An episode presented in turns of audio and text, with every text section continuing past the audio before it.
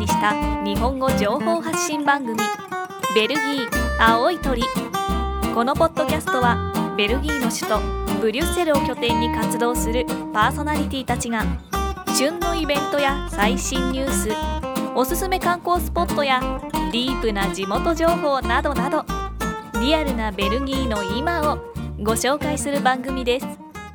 えー今週も始まりました、青い鳥ポッドキャスト。毎週お聞きいただきましてありがとうございます。ありがとうございます。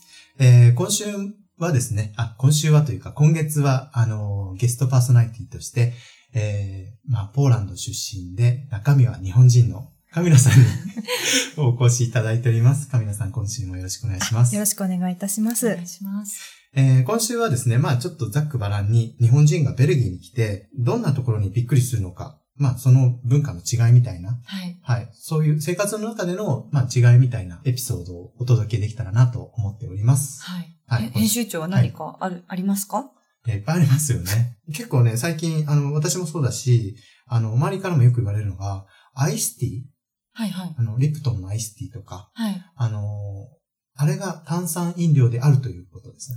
そうですね。日本だとあの、ペットボトルで売ってる紅茶とかも全部ね、炭酸ものってあんまない。炭酸のこお茶ない？炭酸の紅茶って存在します？日本に？いや、私は覚えてないですけどね、なんかあったかな？いや、日本では聞いたことがあんまりい。ない。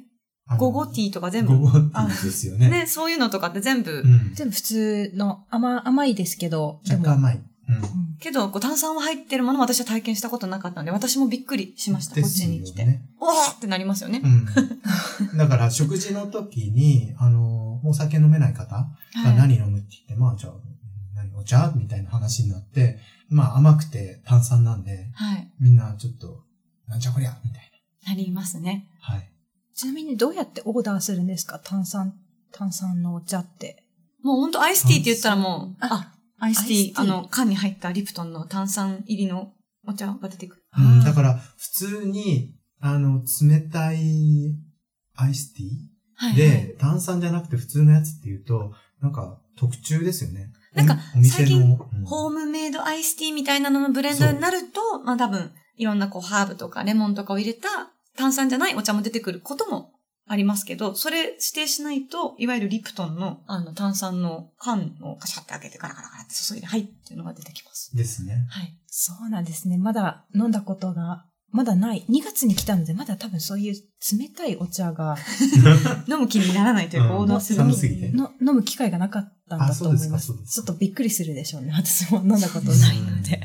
がこう、期待してたものと違う感が最初に。まずくないんですよ。美味しいんですけど。そう。甘くない飲み物が少ない。もう水しかないかなと。そう。あと、あったかいお茶、ほら最近こう、はい紅茶とかチャイとか緑茶もあったかいものは、うんまあいわゆるこう砂糖を足してもいいけど、うんご自分でどうぞってなると日本のお茶みたいそうですね。な。はい。あと、アイスコーヒーにあんまり出会わなかったんですよ。今もあんまり出会ってないんですけど。確かに。これは、ロンドンに住んでる友達も同じこと言ってました。あアイスコーヒーがない。そうなないんで。ですすよね。なんかここ数年夏に、こう近所のバーとかでもアイスコーヒーみたいなのやり始めたりはしてるんですけど、それまで、うん。アイスコーヒーって何的なこう態度というか、うんなんでコーヒーを冷たくして飲むの的なそ感覚だったと思うんですよ。うんベルギーも。う。だから、まあ、あのね、都会のおしゃれなカフェなんかでは多少最近見ますけど、はい。多分田舎行ったら絶対存在しないでしょうね。ないです。あの、スターバックスとかがあるところだと、飲めるみたいな。そうですね。先日ちょっとだけススターバの前通ったんですけど、はいあの、確かに新しい飲料で最近なんか出てました。冷たいコーヒーみたいな。なんかこう、もう本当にこうね、今これからトレンドになるかもしれないアイスコーヒーって感じですよね。うんなるほど。はい。で、飲み物的に言うと、えー、カメラさんもちょっと気になってるのが、あの、ビールの。ああ、そうですね。結構ビールが大好きで、はい日本にいる時も地ビールあを買って飲んでました。本当日本の地ビールすごい美味しいー。あー、なんかよ美だ味しいからすごく飲んでみたいんですけど、また飲みたいんですけど。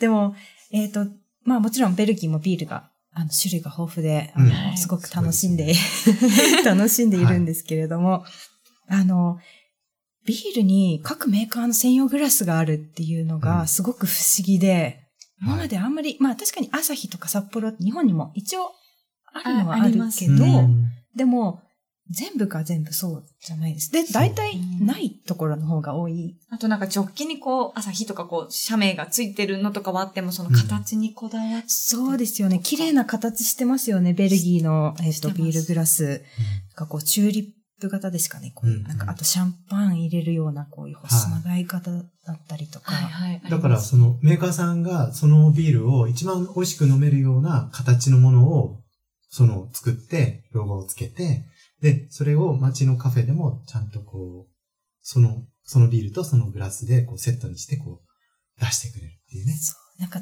特別感がありますよね。うんそういう。あります。すごいあります。うん素敵ですよね。ね。ちょっとあの、飲み物から離れますけども、はい自動車の話を、はい。やっぱあの、ね、日本と違って、右、あの、走るというか、車の運転する方向も違うじゃないですか。で、やっぱ右側優先ルールなんですよね。はい。だから多分私は車運転はしないんですけど、やっぱこう右から飛び出してくる車とか、なんかこう慣れてないときっとすごいびっくりするんだろうなってうん、多分こう。日本の方は、もう理解できないと思うんですけど、だから自分が、あの、車を運転していて、大きな道を走っていて、右からこう、わっとこう、速道からはいはい。飛び出してくる車がいたとして、その速道の車の方が優先であるっていうね。そう。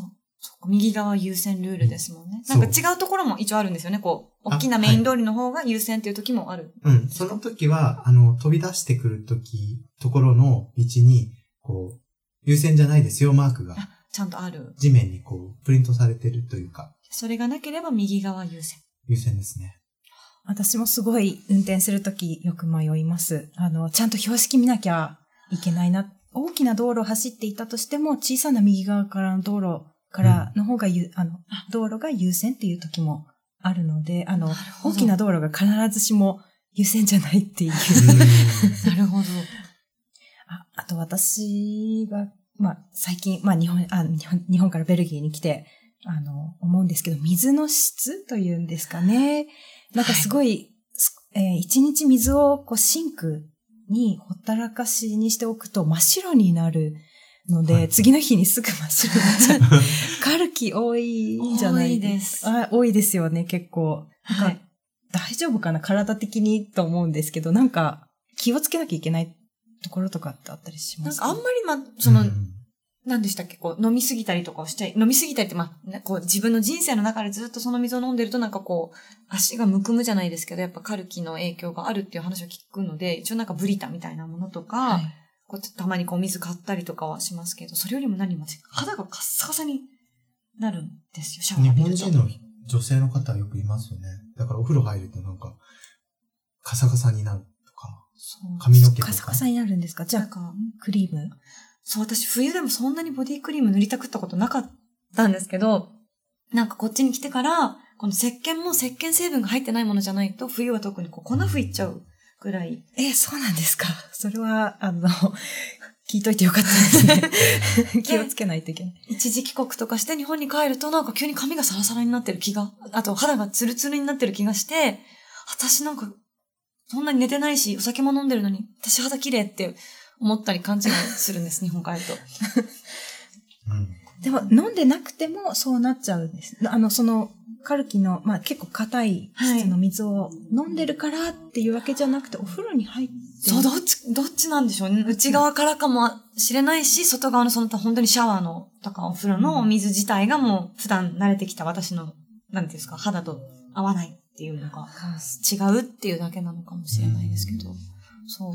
じゃああれですね、なんか、そういうコスメ用品に詳しい人を今度呼んで、お肌のお手入れ会を、すごいサンプルとかもいただけたら嬉しいとか言って。で そう、もメーカーさんね。そうですねはい。はいいろいろ説明してご連絡ください。あとあの、小ネタっぽくって申し訳ないんですけど、あの、扉がね、重いと思うんですよ。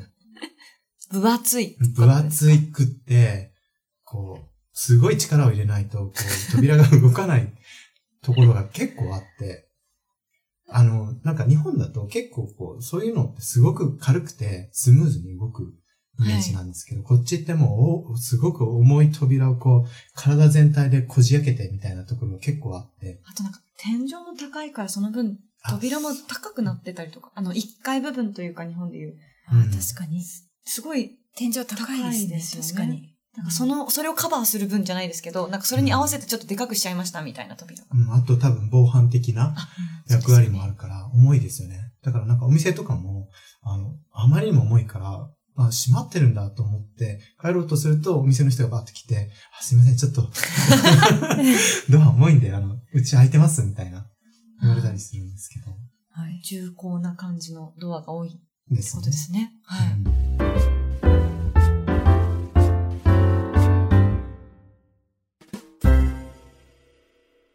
えー今週はですね、あの、ブルッセルの郊外にある、えーバラ園のご紹介をしたいなと思います。はいえー名前がコロマバラ園です。はい。で、えー1000あ2018年は5月15日に開園、あの、もうしておりまして、はい。えーこれはですね、あの、オーストリアのハプスブルク家、あの、有名なマリア・テレジアに仕えたカレル・ドゥ・コルマという貴族の名前から命名されています。はい。えーまあ、長年、あの、貴族の館だったりしたところなんですけども、1984年にフランダース地域政府からシント・ピーテルスレイユのコミューンが譲り受けて、えーそこからバラ園に発展したということで。なるほど。えー現在、あの、バラの種類が3000種類。で、えー合計30万本のバラが咲くと。すごい数ですね。すごいですね。はい。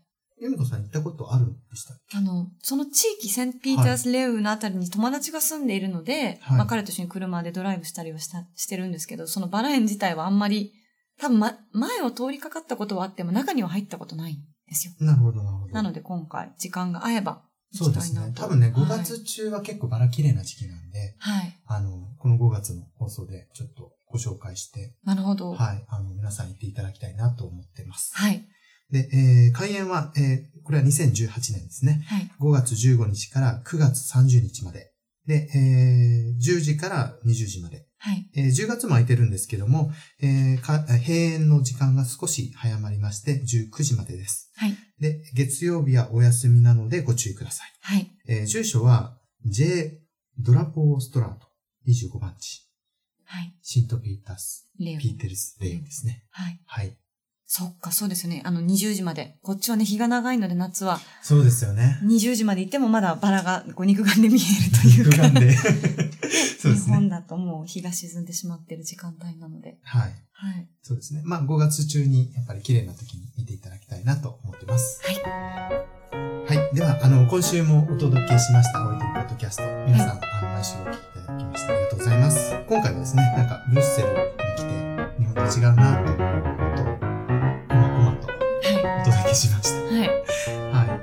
来週は何の話しましたえっと、来週はですね、あの、アパートを借りるとか、お家を借りるとか、そういう住宅事情をちょっとお話しできたらなとあ、そうですね。思っております。はい。あの、まあ、日本人の方がね、あの、まあ、スムーズに、こち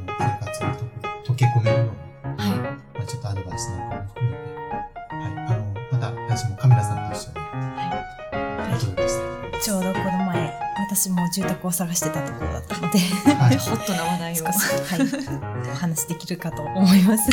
はい。はい。よろしくお願いします。はい。ではまた来週お会いしましょう。